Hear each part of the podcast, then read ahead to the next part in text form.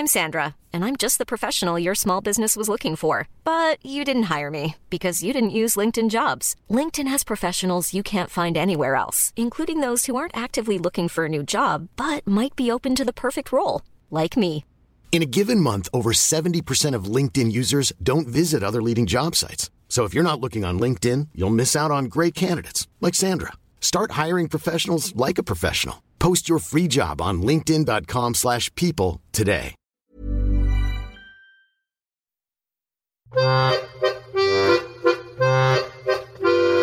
Welkom bij de laatste aflevering van Oranje Leeuwinnen, de podcast. Die we helaas met verlies ingaan. Maar desalniettemin zit ik hier vanaf het VICE-kantoor met mijn collega Lisa Lotens. Hallo. En dit keer ook met onze collega Sam van Raalte van VICE Sports. Hallo. Geweldig dat je er bent. Ja, leuk. Sam, waar heb je gekeken? Ik heb thuis gekeken met mijn vriendin. Is dat eigenlijk ook waar je normaal gesproken het liefste voetbalwedstrijden kijkt? Ja, het liefst wel. Ik hou er niet zo van om in de kroeg te kijken. Dus als ik niet naar het stadion kan gaan, dan kijk ik het liefst thuis, ja. Want we weten natuurlijk, wij als collega's, dat jij fervent Ajax-aanhanger bent en naar ontzettend veel wedstrijden gaat. Ja. Maar nu hebben we het over de Leeuwinnen. Ja. Lisa, wat is je gevoel? Nou, ik sta echt te trappelen om het over de tweede helft te hebben. Maar laten we het eerst even over de eerste helft hebben. Ja. Die ging goed. Strijdend door zijn gekomen. Mm-hmm. Begon natuurlijk met die tactische omzetting van Wiegman, wat heel interessant was. Ja. De verdedigers. Ja. Anouk Dekker die erin stond in plaats van Merel van Dongen. Klopt. Dat wel echt een terechte wissel was. Ja, Bloodworth iets andere rol gekregen. En voorin natuurlijk Beerensteyn centraal en dan Miedema meer daarachter in plaats van als diepe spits. Mm-hmm. Vond ik ook wel interessant. Ja. Echt wel vet om te zien dat Wiegman zo tactisch bezig is om te kijken hoe ze die zwaktes van Amerika konden spelen, zeg maar. Ja. En wat was dan precies de zwakte? Nou ja, misschien was het nog meer de sterktes van Amerika proberen in te dammen door iets verdedigender te spelen en dan te hopen op die snelheid voorin, denk ik. Ja. Maar dat pakte verdedigend best goed uit de eerste helft. Ja, aanvallend was het natuurlijk wel echt jammer dat zowel Miedema als Beresteyn niet helemaal tot hun recht kwamen. Mm-hmm. Maar ik wilde al bijna naar de tweede wissel in de tweede helft. Laten we nog even bij de eerste helft blijven. Ja. Ja, ik denk dat het verdedigend stond het gewoon als een huis. Alleen, je houdt het niet vol. Op een gegeven moment is het gewoon klaar. Ja. Maar ik was wel echt die eerste 3 kwartier zo trots. Ja, het verbaasde mij ook echt. Want je verwachtte tot nu toe elke keer zijn die Amerikanen zo snel eruit gekomen. Met een vroege goal en dan gingen ze rustig aandoen. Maar het lukte ze gewoon niet, die Amerikanen, om datzelfde te doen bij ons, zeg maar. En ik denk dat dat ook eigenlijk wel het eerste doel van de wedstrijd was voor de Nederlanders. Tuurlijk, laten we zorgen dat het eerste kwartier gewoon 0-0 was. Ja. Maar het leuke was ook nog, want volgens mij was het doel inderdaad om helemaal die verdediging goed te hebben, zodat ze niet konden scoren in de eerste 20 minuten. Ja. Maar er werd gewoon vet goed gespeeld. Mm-hmm. Er werd gewoon heel goed gevoetbald in plaats van alleen maar heel goed verdedigd. Ja, dat vond ik ook. Het was goed om te zien dat als we dan aan de bal kwamen, dat we er ook gewoon goed uitkwamen. Mm-hmm. Echt dreigende situaties ontstonden. Ja. Ik vond het ook wel echt opvallend hoe goed Bloodworth in de game zat. Dat was echt, want zij was in het begin natuurlijk een beetje hakkelig af en toe. En nu was ze echt aan het vlammen. Ja. Misschien omdat het Amerika was. Ja. Haar man komt natuurlijk ook uit Amerika. Dus misschien had ze het idee van laat ik even 3 tandjes bijzetten. Ja, ik begreep of dat ze is op die positie misschien komt ze beter uit de verf. Dat weet ik niet. Zou ook nog kunnen, ja. Ik begreep ook dat haar schoonfamilie nog niet wist of ze voor Amerika of Nederland zouden zijn. Dus misschien had ze wel de drang om even te overtuigen. Mooi. Ja. Miedema was wel best onzichtbaar, hè? Eigenlijk de hele wedstrijd. Dat is denk ik een moeilijke rol ook waarin zij geplaatst werd. Wat anders dan we van haar gewend zijn natuurlijk. Mm-hmm. Om een soort van die aansluiting te verzorgen in plaats van het diepe aanspeelpunt te zijn voorin. Wat het wel moeilijker maakt, Ze was toch een paar keer, zeg maar, de grote kansen die we hadden, vond ik haar wel. Dan kwam zij er wel uit. Maar ze werd ook wel echt snel vastgelopen, vond ik, door gewoon 3 verdedigers die er meteen op zaten van oké, no chance. Ja. Dus dan kon ze niet eens meer schieten. Nee, precies, ja. Maar ze had wel 1 grote kans. Ja. En toen werd ze toch net voordat ze kon schieten überhaupt, ja, toch geblokt. Echt een 3 keer kappen en draaien en dan net niet dat gaatje om... Maar is dat dan ook toch een gemis dat ze niet eerder schoot? Ik weet, volgens mij was die opening er gewoon net niet. Mm. Ja. Je denkt dan op zo'n moment, als kijker volgens mij van... Ja, waarom schiet je niet? Maar volgens mij was dat moment er gewoon nog net niet. Ja. En echt net toen het... volgens mij kwam de 4e er inmiddels ook al aan van die verdedigers. Ja, moeilijk. Ja, dan kan je ook niks meer. En wat vond je van Martens? Eigenlijk het hele toernooi weinig van gezien. Vroeg me dan wel af... Jill Roord heeft het in invalbeurten ook niet altijd laten zien... Maar ik had er wel misschien iets meer van haar willen zien op die plek. Hmm. Toch niet echt het toernooi van Martens geworden. Wat vind jij? Nee, ik heb er best wel gemist. Ja. De verwachtingen waren natuurlijk hoog. Misschien was dat ook wel onterecht. Ik weet het niet zo goed. Ja. Ze is natuurlijk een goede speler, maar elk team van dit toernooi heeft gewoon zich ingezet op Martens en op Van de Sande. Mm. Van, deze gaat... Oranje was in die zin ook wel voorspelbaar. Maar ik heb ook niet gezien... Ik heb ook de dribbles van Martens niet gezien. De technische voorbijlopen van haar tegenstander heb ik ook niet echt gezien. Dus ik weet het niet zo goed. Ja, erg jammer, ja. Hadden jullie niet ook het idee dat... Dat was vooral ook echt in deze wedstrijd aan de hand... dat Daniëlle van de Donk... en ik heb dat ook al eerder gehad, dit toernooi met Martens... dat ze iets te veel aan het... laten zien waren wat ze allemaal konden met de bal. Dat je daar soms dacht van, speel hem dan nu alvast over... of geef hem, of doe er echt iets mee. Dat ze als verbindingsfiguur op het middenveld... iets te lang de bal bij zich hield. Ja, gewoon echt dat ze hem eerder hadden moeten passen. Maar... zeker als je relatief veel onder druk staat... moet je natuurlijk heel snel eruit komen inderdaad. Dus dan is die handelingssnelheid wel belangrijk daarin. Dat zag je natuurlijk ook bij de VS echt in extreem goede vorm. Ja, want dat hoe goed die passes waren en hoe snel die gingen. Ja. Maar zij zetten ook veel druk. Ja.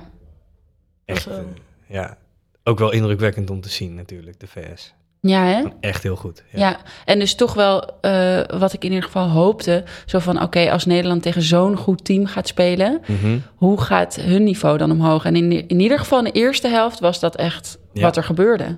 Zeker. Ja, maar ik had ook wel het idee dat in die eerste helft... bijvoorbeeld Daniëlle van der Donk, zij was overal. Zeg maar, zij was zoveel druk aan het zetten... en zo echt crazy aan het gaan... dat ik dacht van, wow, oké, die tweede helft... moeten we maar even kijken wat er gaat gebeuren. Want Nederland was zich zo hard aan het inzetten... dat het gewoon...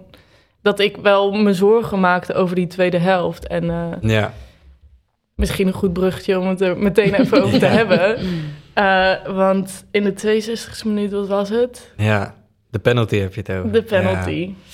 Ja, mijn heldin, Stefanie van der Gracht. Ja. Jij hebt net een heel mooi stuk geschreven over hoe dit haar toernooi is... of hoe zij eigenlijk gewoon de ster van Oranje is. Wat nog steeds zo is, volgens mij. Maar ja, moeilijk zo'n moment hoor. Dit is echt, ze verwoorden het zelf heel goed, denk ik, na de wedstrijd bij de NOS. Dat dit is echt zo'n moment. Tuurlijk raakt ze die tegenstander, ziet er niet aankomen, dus er zit geen kwaad in de zin. Maar de scheidsrechter gaf hem in eerste instantie ook niet. Voor de VAR was dit nooit een penalty geweest, maar nu met de VAR kan de VAR eigenlijk niet anders dan zeggen van... hier gebeurt wel iets, het moet een penalty zijn. Dus dat is nog...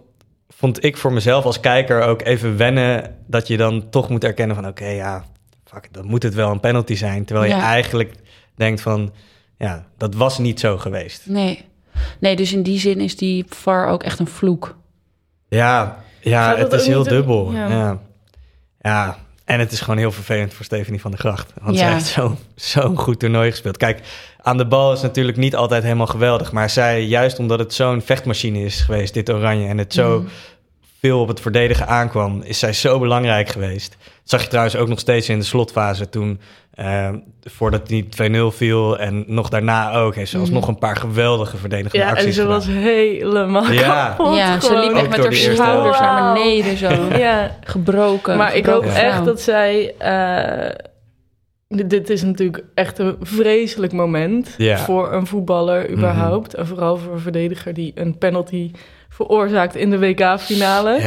Ik hoop echt dat zij in haar rouwmomenten ook nog gewoon kan bedenken van... Oké, ik heb het gewoon vet goed gedaan. Belachelijk goed, ja. En is er een soort van... Denk je dat zij daarna nog gesprekken heeft met een mental coach of zo... om met zo'n moment om te gaan? Want... Ja, dat hangt er... Ja, het zou wel goed zijn. Hangt er denk ik vanaf hoe... Na die wedstrijd vond ik eigenlijk dat ze zelf best wel goed kon relativeren meteen. Zo'n type is het denk ik wel. En ik denk dat zij... Ik hoop in ieder geval dat ze heel goed beseft waar ze vandaan komt. Want ze heeft het hele seizoen nauwelijks gespeeld. Hè? Ze heeft het hele seizoen volgens mij 7 wedstrijden of zo gespeeld. En nu dan in één keer bijna dit hele toernooi. Met wedstrijden die heel kort op elkaar volgen. Dat is echt bizar. Maar Serena Wiegman, die gelooft zeg maar enorm in deze vrouw. Ja. Want zij heeft jarenlang ook met blessures gekampt. En gewoon na het EK was ze ook een tijd geblesseerd. Ja. Maar toch is Sarina Wiegman gewoon Stefanie van der Gracht. Let's go. Ja. Favoriet over iedereen, weet je wel. Waar ligt dat precies aan? Ja, ik geloof zelfs dat Van der Gracht nog geblesseerd was... toen ze geselecteerd werd al voor Oranje. Toen zei Wiegman al van, je bent er gewoon bij. Ja. Ja, kijk, als ze speelt is ze ook gewoon echt goed. En ze heeft natuurlijk ook met 3 clubs is ze kampioen van Nederland geworden. Heeft bij Bayern München gespeeld in Duitsland. Nu bij Barcelona. Het is gewoon een hele grote voetballer. Mm-hmm. Maar door die blessures nog niet alles eruit kunnen halen. Ja. Maar ja. Dit toernooi vond ik er wel echt heel indrukwekkend. Ja. Ik denk dat het wel goed komt met dat trauma. Ik zag het ook een beetje in de vergelijking met Shaki Groene... die natuurlijk de winnende goal maakte in de halve finale. En die na afloop zoiets zei van... ja, natuurlijk ben ik degene die het doelpunt heeft gemaakt... maar het had net zo goed iemand anders kunnen zijn. Die soort van saamhorigheid die dat team heeft. Ik denk dat dat ook... andersom geldt in het geval van het veroorzaken van een penalty. Ja. Ik bedoel, natuurlijk, die knauw, weet je wel. Jeetje, dat zag je ook wel in aan haar tranen na afloop op het veld nog. Het was echt onverkropbaar, zo'n gezicht had ze. Maar ik denk dat het... het is onderdeel van het team. Mm-hmm. Dus het is niet alleen haar verantwoordelijkheid of zo. Ja. Ik zag ook veel reacties van andere ploeggenoten, onder meer van de Donk, die zeiden van het is Amerika, dus natuurlijk krijgen ze die penalty. Ja. Een beetje venijnige reacties, maar vond ik ook wel sterk. Ja. Kom je toch ook voor je teamgenoot op. Ja. Dat zit ook wel goed. Ik vond het trouwens heel erg leuk dat met de uitreiking van de verschillende prijzen, dat Megan Rapinoe en ik geloof, wie was het, Lavelle of zo, die ernaast stond... En dat Sari van Veenendaal had natuurlijk de gouden handschoen. En die kwam het podium op en die werd totaal genegeerd door die twee Amerikaanse meiden. En Sari keek echt zo van, dudes, what the fuck doen jullie? En dat moment, Roos, mijn vriendin, zei ook al van... Dat moment, die Hollandse nuchterheid, daar hou ik zo van. Ja, dat moment, dat was wel bijzonder, hè? Want zij stonden daar, die Rapinoe en Lavelle, helemaal te glunderen, zeg maar. Ja. Maar Sari kwam echt zo aanlopen en ze gaf ook zo'n tikje even van... Hoi, hallo, ik kom hier nu. En ze keek ook zo een beetje bedrukt toch op haar gezicht. Ja, het was echt een geweldig moment. Ja. Maar daar zag je inderdaad een heel groot contrast tussen Sari dan en die super-Amerikaanse mentaliteit van vooral Rapinoe natuurlijk. Ja. Is Sari van Veenendaal misschien de speler van het toernooi van de Leeuwinnen? Ja, ik denk het wel. Ik denk wel dat zij zich het meest onderscheiden heeft. Moet ook wel, als je zoveel onder druk komt te staan... dan moet je echt een heel goed toernooi kunnen keepen. En het begon bij haar helemaal niet zo heel goed. Tegen Cameroen ook nog een foutje. Toen dacht ik van, ik geloof dat Leonne Stentler in de eerste aflevering hier ook nog zei... van dat de reservekeeper eigenlijk een betere keeper is misschien wel dan Sari. Contract bij Arsenal natuurlijk ook niet verlengd. En dan zo'n toernooi spelen, dat is ook wel echt lijp. Ik ben echt benieuwd welke clubs er nu voor haar komen. Ja. Je zou toch zeggen, die moet nu gewoon 10 aanbiedingen hebben liggen... van clubs die haar willen hebben. Ja. Laten we even luisteren naar Soraya Verhoeven, talent van Ajax... om te horen wie voor haar de speler van het toernooi is. Hi luisteraars van VICE, ik ben Soraya Verhoeven. Ik ben 21 jaar en speelster van de Ajax-vrouwen. Daarnaast studeer ik psychologie... En zit nu in mijn bachelor. En ik hoop binnen nu en 2 jaar mijn bachelor te kunnen afronden. Ik zit nu in mijn 2e jaar. En ik doe dit aan de Universiteit van Amsterdam.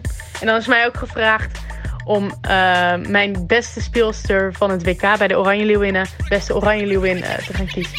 En dat was voor mij eigenlijk niet zo moeilijk als ik er nu over nadenk. Naar aanleiding ook van het de finale. Want voor mij is er één speelster die eigenlijk het hele toernooi consistent is geweest. En ja, ik denk ook nog een bijzondere rol daarnaast heeft gehad. En dat is Sari van Veenendaal. De aanvoerder en de keepster natuurlijk van het Nederlandse vrouwenelftal. Ik denk dat zij gewoon geweldig heeft gekiept dit toernooi. Het Nederlandse vrouwenelftal ontzettend vaak op de been heeft gehouden. En als aanvoerder denk ik toch dat je een bijzondere rol hebt. Ook als je dan voor de wedstrijd altijd de Leeuwinnen bij elkaar ziet komen. Dan zie je altijd dat zij een speech houdt. En ik denk dat dat ook gewoon belangrijk is. En er zal natuurlijk, dat weet ik ook zelf van de jeugdelftallen bij Nationaal en bij Ajax. Een aanvoerder is ook veel meer dan dat alleen op de camera's te zien is. Het is ook iemand die binnen en buiten het veld ook wel een belangrijke rol heeft. Sari van Veenendaal dus. Ja en terecht. Sam, heb je eigenlijk ook naar andere wedstrijden gekeken, dit toernooi?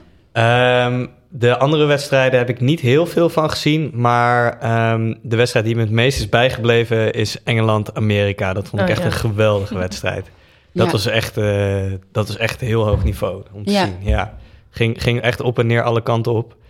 En een paar geweldige doelpunten. Ja, dat was sowieso denk ik... Kijk, los van het chauvinisme, de leukste wedstrijd om te zien. Gewoon als neutrale kijker of zo. Ja. Heb je eigenlijk ook Engeland-Zweden gezien? De strijd om brons? Ja, heb ik ook nog gezien, ja. Wat vond je daarvan? Want Engeland viel eigenlijk toen nogal tegen. Ja, het verbaasde me dat er eigenlijk nog zo fanatiek wel werd gespeeld. En vooral door de Zweden. Ja. Maar meestal zo'n troostfinale. Beide teams hebben er niet echt zin meer in. Maar ik had wel nog het gevoel bij het kijken van deze wedstrijd... dat er nog echt wat op het spel stond, weet je. En die Zweden waren ook echt super blij toen ze wonnen. Ja, dat was wel mooi om te zien eigenlijk. Ja. Maar ook wel weer, ik vond het ook wel weer dat ik dacht van... ja, kom op Engeland. Ja. Je hebt zo'n goede wedstrijd tegen Amerika gespeeld... en Zweden, dat kun je wel aan dan, toch? Ja, misschien dat die teleurstelling bij hen van het missen van de finale toch nog wat groter was. En dat die bondscoach die zei ook van ja, eigenlijk is dit een nonsenswedstrijd. Ja. Toen dacht ik ook van ja, dat is ook respectloos om te zeggen, come on. Je kunt nog een medaille winnen. Ja, jammer. Helaas. Ja. Jij bent Ajax-aanhanger. Hoe lang is dat eigenlijk al zo? Mijn vader heeft mij gewoon zo opgevoed. Hij heeft vroeger Cruijff zien voetballen, is daardoor Ajax-supporter geworden. En heeft mij en mijn broertje vanaf jongs af aan meegenomen naar Ajax. Maar ik besef ook wel goed dat als mijn vader toevallig voor Feyenoord was geweest... of voor ADO of zo, dan was ik waarschijnlijk supporter van die club geworden. Dus, want je woont in Den Haag. Ja, kan je daar wel veilig over straat? Ja, dat is geen probleem. Oké. En je voetbalt zelf niet? Nee, ik heb gevoetbald tot en met mijn 18e ongeveer. Of 18e of 19e. En het laatste team waarin ik heb gespeeld was in Wassenaar een vriendenteam... En dat was ontzettend leuk. Jongens vanuit allerlei uithoeken van Den Haag kwamen daar op de een of andere manier samen bij best wel een kakclub in Wassenaar. Het was echt een heel leuk team. We speelden op zo ongeveer het laagste niveau wat kan. Maar dat betekende dat er ook wel vaak akkefietjes uitbraken en zo bij wedstrijden. En aan het einde van het seizoen zei die club, we hebben daar 1 seizoen gezeten... zei jongens, dit is een nette club, willen jullie weggaan? Maar wat is een akkefietje? Gewoon matten met een tegenstander? Ja, er werd wel regelmatig... ben je zelf ook wel eens een vuist uitgedeeld? Nou, Wat wel, ik ben natuurlijk best wel klein van stuk en ik sta achterin. Dus ik had vaak... En ik kan dus helemaal niet goed voetballen, maar ik kan wel goed tackelen. Goed slidings uitvoeren. En dan sta je als rechtsback, wat ik altijd was. Dat zegt veel ook over mijn kwaliteiten, dat ik daar neer werd gezet. Sta je tegenover de linksbuiten natuurlijk van de tegenstander. Het maakt niet uit of het amateurniveau is, maar die linksbuiten denken natuurlijk altijd dat ze een soort Ronaldo zijn of zo. Dus als ik die neerhaalde, dan werd zo iemand wel eens boos. En dan voordat ik zelf überhaupt was opgestaan, waren er alweer 5 ploeggenoten van mij bij. En dan liep die zoiets van snel uit de hand. Ja, precies. En dus zo ging dat soms. Ja. Maar en hoe komt het dat jij zo'n trouwe fan bent aan deze voetbalclub? Wat moet je daarvoor opgeven?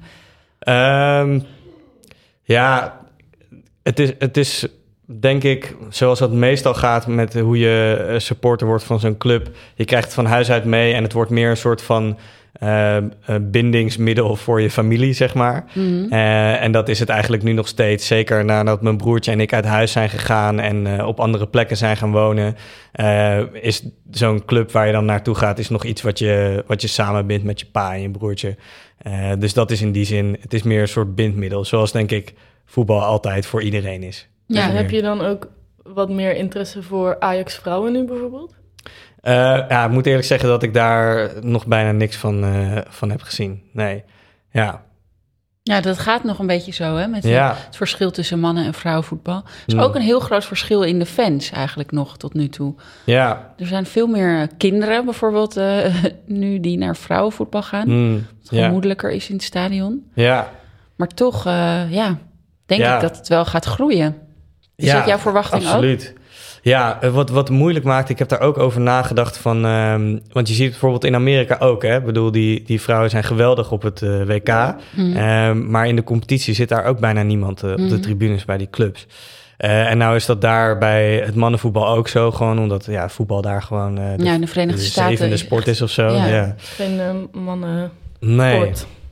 Maar ik denk daar ook wel eens over na van hoe moeilijk het nu waarschijnlijk is om zoiets op te bouwen. Want wat de Nederlandse competitie gewoon heel erg nodig heeft, waar denk ik gewoon ook de Nederlandse mannen-eredivisie opteert, zijn die rivaliteiten. Dus dat is Ajax-Feyenoord, NAC, Willem II. En zo kan je er nog opnoemen ADO en Utrecht, die ook allebei een hekel aan Ajax hebben, weet je wel. Dus dat is het hele randstedelijke, maar...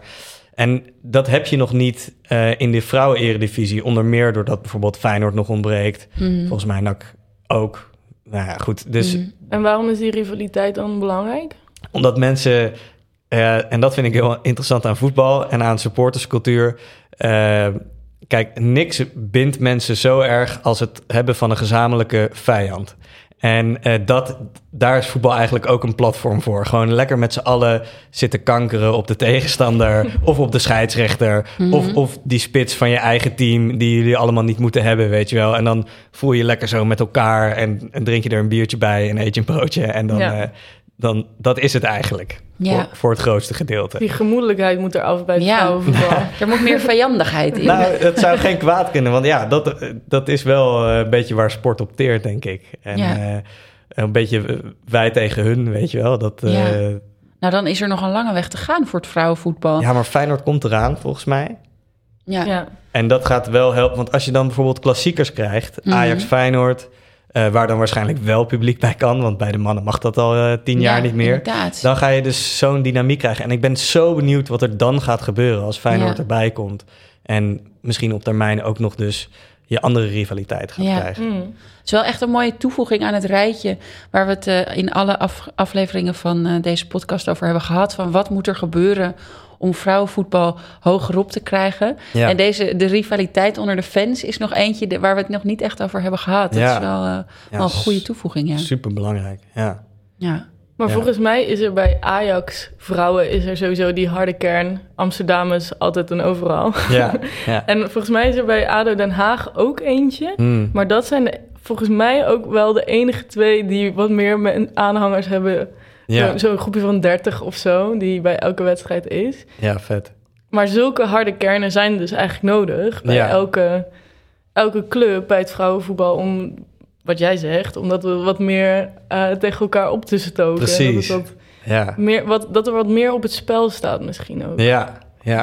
En dat ga je denk ik dus echt krijgen... als je dan die van... ja, maar zij komen van die stad hierheen... en dan krijgen we 3-0 op de broek, weet je. Dat willen we niet hebben. Ik ben heel benieuwd wat dat teweeg gaat kunnen brengen. En daarnaast heb je natuurlijk... en daarvoor is dit WK zo vet... is dat sport is uiteindelijk ook gewoon een soort basis van verhaallijnen... waar mensen zich in kunnen herkennen... en daarmee een band willen voelen. Dus bijvoorbeeld nu... en dat vind ik vet om te zien... krijg je bijvoorbeeld Lina Berestein... die eerst op de bank begint... en iedereen voelt dat dat niet rechtvaardig is, weet je wel. En dan iedereen die wel eens het gevoel heeft gehad... dat die ergens niet bij mocht zitten of wat dan ook... die voelt dan ergens, of bij zo'n Jill Roord... een band mee, weet je. En dat soort ontwikkelingen krijg je nu heel erg... dat mensen zich meer gaan identificeren met de vrouwen van de Oranje Leeuwinnen... Waardoor dat op de veel langere termijn ook nog effect gaat hebben. Ja. Ja, zoals jij net ook zei over jouw vriendin die dan zegt van... oh, die Hollandse nuchterheid naast die Amerikanen. Ja, want zij was lekker. Voor dit WK echt nul geïnteresseerd in voetbal whatsoever. En nu is ze echt een soort van, ja, ik hou van de Oranje Leeuwinnen. Ik ben echt zo fan. Ja. Maar inderdaad, die verhalen spelen ook wel mee. Die Sari, die gewoon echt aan het shinen is... terwijl ze gewoon zo'n Hollandse boer is. Ja, net zoals Stefanie van der Gracht. Ja. Dat is gewoon sick. Ja. Je hoort ook wel geluiden over... dat het belang natuurlijk nu nog veel minder groot is... in het vrouwenvoetbal. Ik bedoel, het gaat letterlijk om minder geld en dat soort dingen. Ja. Het is natuurlijk ook een beetje dubbel. Dat je dan aan de ene kant denkt van... oké, we willen er natuurlijk enorm vooruit helpen, maar... vrouwenvoetbal wordt ook weer gewaardeerd om het feit dat er weinig schwalbes worden gemaakt. Mm-hmm. En dat iedereen zo toegankelijk is. En moet je kijken wie er allemaal voor de microfoon komt direct na een verloren finale, weet je wel, met zulke tranen. Ja. Hoe zie jij dat? Denk je dat dat niet anders kan? Dus dat we over 10 jaar naar een heel ander soort vrouwenvoetbal kijken dan nu? Ik denk het wel. Ik denk dat niet te stoppen is. Natuurlijk zullen bepaalde elementen wel altijd bijvoorbeeld anders blijven dan bij het mannenvoetbal. Sowieso, maar ik denk dat ook een aantal van die elementen die we nu heel erg waarderen aan het vrouwenvoetbal wel gaan veranderen. Mm-hmm. Want je ziet bijvoorbeeld nu al... ik kijk nu al anders naar Sanne van de Sande dan tijdens het vorige EK. Mm-hmm. Want zij heeft nu zoveel sponsordeals achter zich. Want ik zag matrasreclames en weet ik veel. Ja, die matrasreclame. Ja. Die was zo geinig. Heel dubieus. Ja. Zat ze daar op dat matrasje? Ja. Ze hadden er wel iets creatiefs mee bedacht. Iets van, laat ze overdag zien wat je s'nachts bedenkt. Of zo. Maar in ieder geval, als ik nu dus naar haar kijk... en ik zag haar zo zwoegen, dan denk ik van... ja, maar jij beseft nu ook van... als ik het nu niet laat zien, dan vallen die deals misschien ook weg of zo. Weet je wel? Dan, en haar dan kwam ze weer anders in. Precies, en dan kwam ze erin... en dan had ze weer andere kleur haar... en dan ging ze iedereen opjutten en dan... kan ik toch niet, dan is toch een deeltje van dat soort van onbevlekte is verdwenen. Omdat je denkt van je wil nu misschien ook weer even zo opvallen. Omdat je gewoon 5 sponsordeals hebt die je misschien anders kwijtraakt. Omdat je het voetballend even niet kunt laten zien. Mm-hmm. Dus je vindt daar minder vet eigenlijk. Ja, wat misschien totale onzin is, omdat ze dat anders ook wel had gedaan. Maar ik ga er dan toch iets sceptischer naar kijken. En dat is gewoon het jammeren als er zoveel geld en zo bij komt bij dat voetbal. Dat je het deel van het genot om ernaar te kijken ook wel weg kan halen. En dat vind ik heel erg... Daarom kijk ik heel weinig van bijvoorbeeld de Champions League voetbal bij de mannen en zo. Want ja, dat interesseert me allemaal gewoon bijna niks meer. Omdat het zo... Elke speler had voor elk team kunnen spelen in principe. Het gaat eigenlijk alleen maar wie er het meeste geld betaalt en zo. En er zit bijna niks echts meer in of zo. Nee. Dus toen Ajax verloor... Nah. Toen zei je oké. Nee, maar dat was wel weer het mooie. Kijk, in Nederland is Ajax natuurlijk een superrijke club... vergelijking met de rest. Maar op dat niveau is Ajax dan weer juist... een club waar nog wat echtheid in zit... omdat het zelf spelers opleidt... en niet maar alles wegkoopt bij anderen en zo. Ja. Dus daar had je nog wel ook een beetje dat soort van Robin Hood gevoel of zo. Van. Ja, en dus ook de pijn. En dus zeker ook de pijn, absoluut. Ja. Weet je nog wanneer dat bij jou begon als supporter... dat je inderdaad dus, net had je het over die rivaliteit... en de pijn van zo'n verloren belangrijke wedstrijd.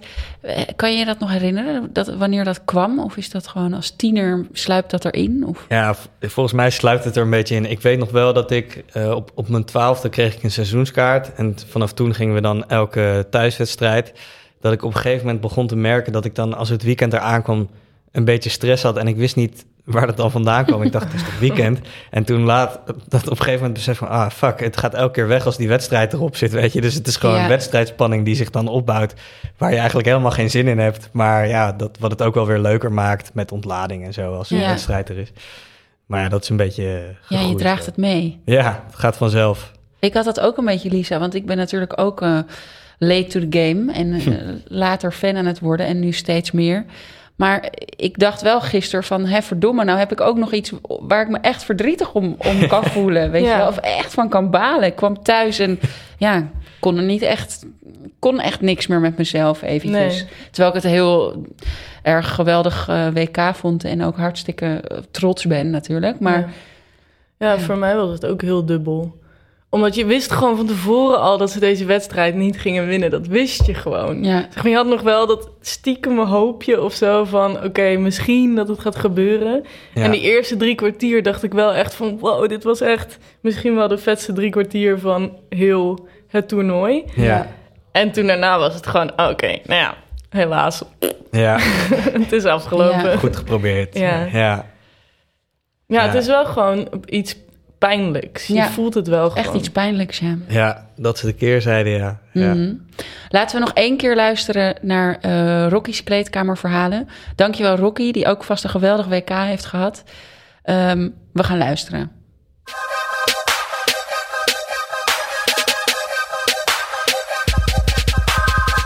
De mooiste wedstrijd die ik zelf heb gespeeld was Wartburgia tegen Buitenveldert. Nou, dat was natuurlijk de Amsterdamse derby... in de topklasse. En ik speelde dus eerst bij Buitenveldert met die stomme trainer. En toen ging ik naar Wartburgia toe. Nou, dat is eigenlijk een beetje alsof je van Ajax naar Feyenoord gaat. Weet je wel, maar dan natuurlijk op een andere manier. Want het zijn 2 Amsterdamse clubs. Het is de eerste helft en we komen 1-0 achter. En het is rust. En in de rust komt die trainer naar mij toe en die zegt tegen mij, die loopt achter mij... Hey Rocky, deed je eigenlijk wel mee? Met andere woorden, je deed gewoon niet mee, zeg maar. Dus ik dacht, wat? Als er een wedstrijd is die ik niet mag verliezen, dan is het deze wedstrijd. Ja, dus toen kwam ik in de kleedkamer en toen zei... Ik was echt nog een groentje, ik was 19 of zo... en ik speelde met meiden, die allemaal vrouwen die al een stuk ouder waren. En ik ga dan midden in die kleedkamer staan. Ik zeg, nou, even serieus. Ik weet dat ik nog niet zo lang speel... maar als er een wedstrijd is die ik niet mag verliezen... of die we niet mogen verliezen, dan is het deze. En toen hebben we de tweede helft erin gegaan en toen hebben we 7-1 gewonnen. Ik heb 2 keer gescoord en ik was helemaal... en ik ben toen niet meer naar die trainer gelopen, maar ik dacht gewoon... het is goed zo, weet je wel. Ik hoef je ook niet nog even... ik was er dus wel. Ik dacht gewoon, ik laat mijn voeten gewoon spreken, zoals ik dat eigenlijk altijd heb gedaan. Sam, wanneer begint het seizoen eigenlijk weer voor Ajax? Ik geloof dat over een paar weken al de Johan Cruijffschaal... onder Johan Cruijffschaal wordt gespeeld tussen PSV en Ajax. Dus, hoezo is die dan aan het begin van het seizoen? Ja, dat is altijd de opening van het seizoen... tussen de kampioen van het vorig jaar en de bekerwinnaar. Oh, ja. Het is altijd een beetje... het is een prijs van niks, het is 1 wedstrijd. Maar het is toch... Maar hoe werkt het dan als je die alle 2 wint? Als je de beker en het kampioenschap wint... ja, dan is het tegen... Ja, hoe werkt dat eigenlijk ook alweer? Volgens mij tegen de nummer 2, ja. Want de Ajax heeft inderdaad allebei gewonnen. Ja. Dus dan is jouw geliefde jou weer kwijt elk weekend? Ja. Of gaat zij ook mee? Ja, om het weekend. Nee, ze gaat niet mee. Nee, dat vindt ze... mijn vriendin heeft niks met voetbal. Maar bijvoorbeeld vechtsport vind ik ook heel leuk om naar te kijken. Mm. En dat vindt zij wel helemaal geweldig. Dus dat kijken we dan bijvoorbeeld. Afgelopen weekend was een groot MMA-toernooi weer in Amerika. En dan kijken we dat zondagochtend terug. Ja. Ik weet niet of dat jullie iets zeggen. Nou ja, niet echt. Maar het klinkt wel gemoedelijk. Ja. Ga verder. Nee, maar wat ze daar heel goed hebben begrepen... is dat, weer terugkomend op het maken van die personages... waar je wat mee voelt als kijker. Dat hebben ze bijvoorbeeld in die vechtsport heel goed gedaan. En dan zie je dus ook dat het helemaal niet uitmaakt... man, vrouw, lichtgewicht, zwaargewicht of zo. In het maken van die personages, wat het verschil? Ja, nou, wat ze daar bijvoorbeeld heel goed doen... is in aanloop naar zo'n evenement... dan volgen ze die vechters op de voet... en dan krijg je echt een kijkje in hun leven. Hele mooie portretten maken zij, documentaires. Dat sowieso in de Amerikaanse sportjournalistiek... hebben ze dat tot een kunst verheven... om supergoeie documentaires over individuele sporters te maken. Daar kunnen we hier ook nog wel iets van leren. Ja. En denk je dat er het aankomende seizoen op VICE Sports ook iets over vrouwenvoetbal gaat komen? Denk je dat we daar verhalen over kunnen maken? Ja, natuurlijk. We hebben vanaf het begin ook wel gedaan. Niet heel veel, maar bijvoorbeeld wel interviews met Leonne Stentler of Daphne Koster en zo. Maar... met VICE Sports, als we over voetbal schrijven... dan zijn het eigenlijk altijd... is het 1 van 3 smaken. Omdat we onze niches hebben gekozen. 1 is fanatieke supportersgroepen. Het andere is voetballers die een beetje van de kaart vallen... in die gekke geglobaliseerde voetbalwereld. Dus die naar landen als Oman of Transnistrië of zo gaan. En het andere zijn voormalig cultvoetballers die zijn gestopt en iets gek zijn gaan doen of iets onverwachts. Zoals alleen maar gaan paardrijden of grote tafels maken in een loods.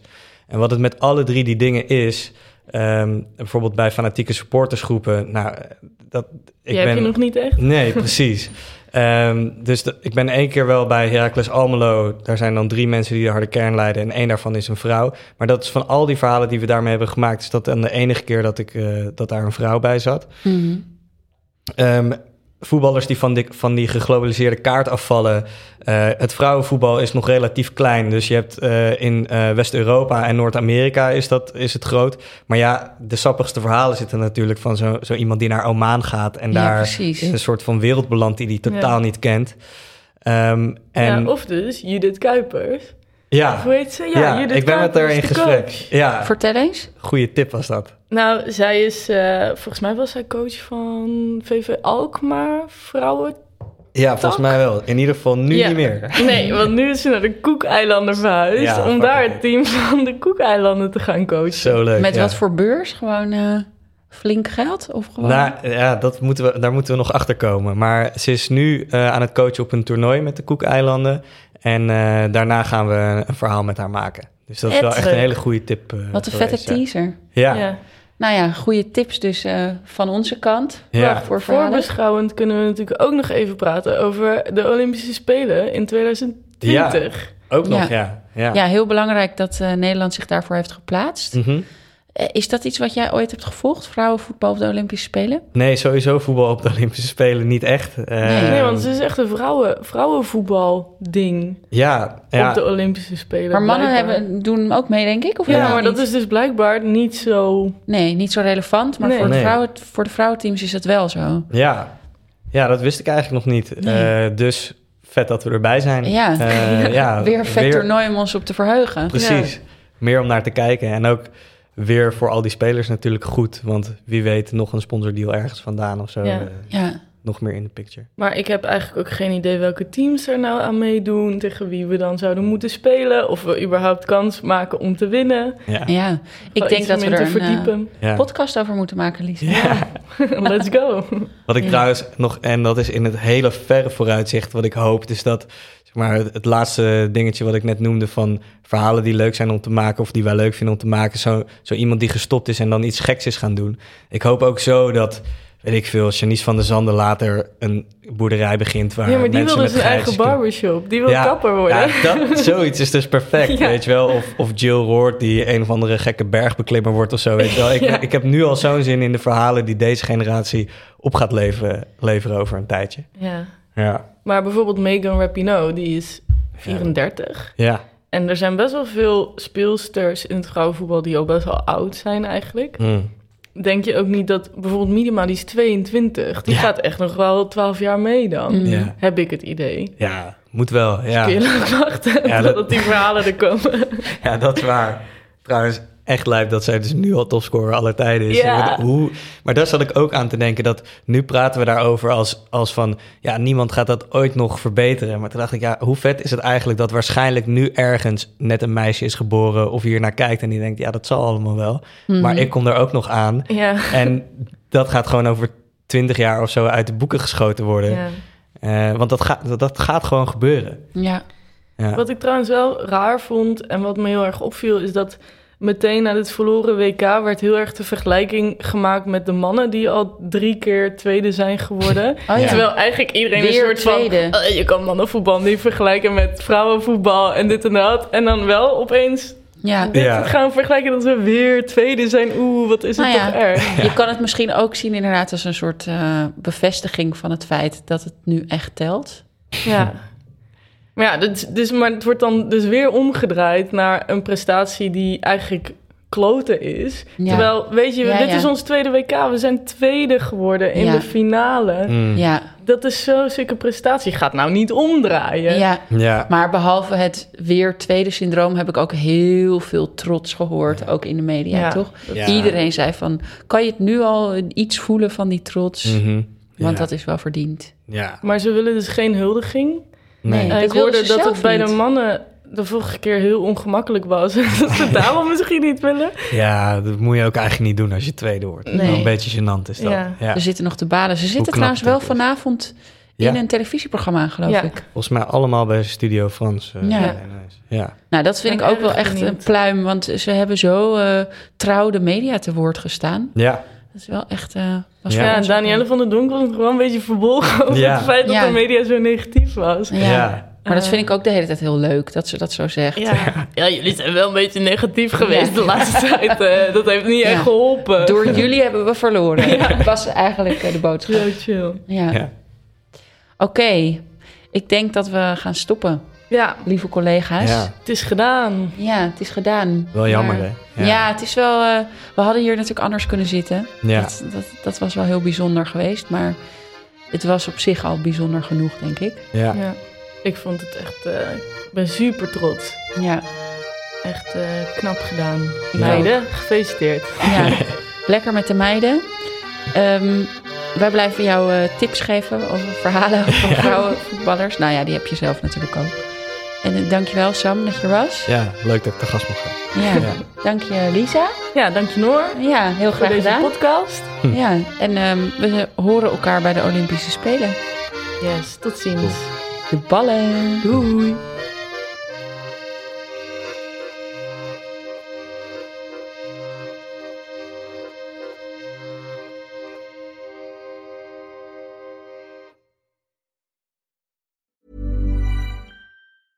A lot can happen in the next 3 years. Like a chatbot may be your new best friend. But what won't change? Needing health insurance. United Healthcare Tri-Term Medical Plans are available for these changing times. Underwritten by Golden Rule Insurance Company, they offer budget-friendly, flexible coverage for people who are in between jobs or missed open enrollment. The plans last nearly 3 years in some states, with access to a nationwide network of doctors and hospitals. So for whatever tomorrow brings, United Healthcare Tri-Term Medical Plans may be for you. Learn more at uh1.com.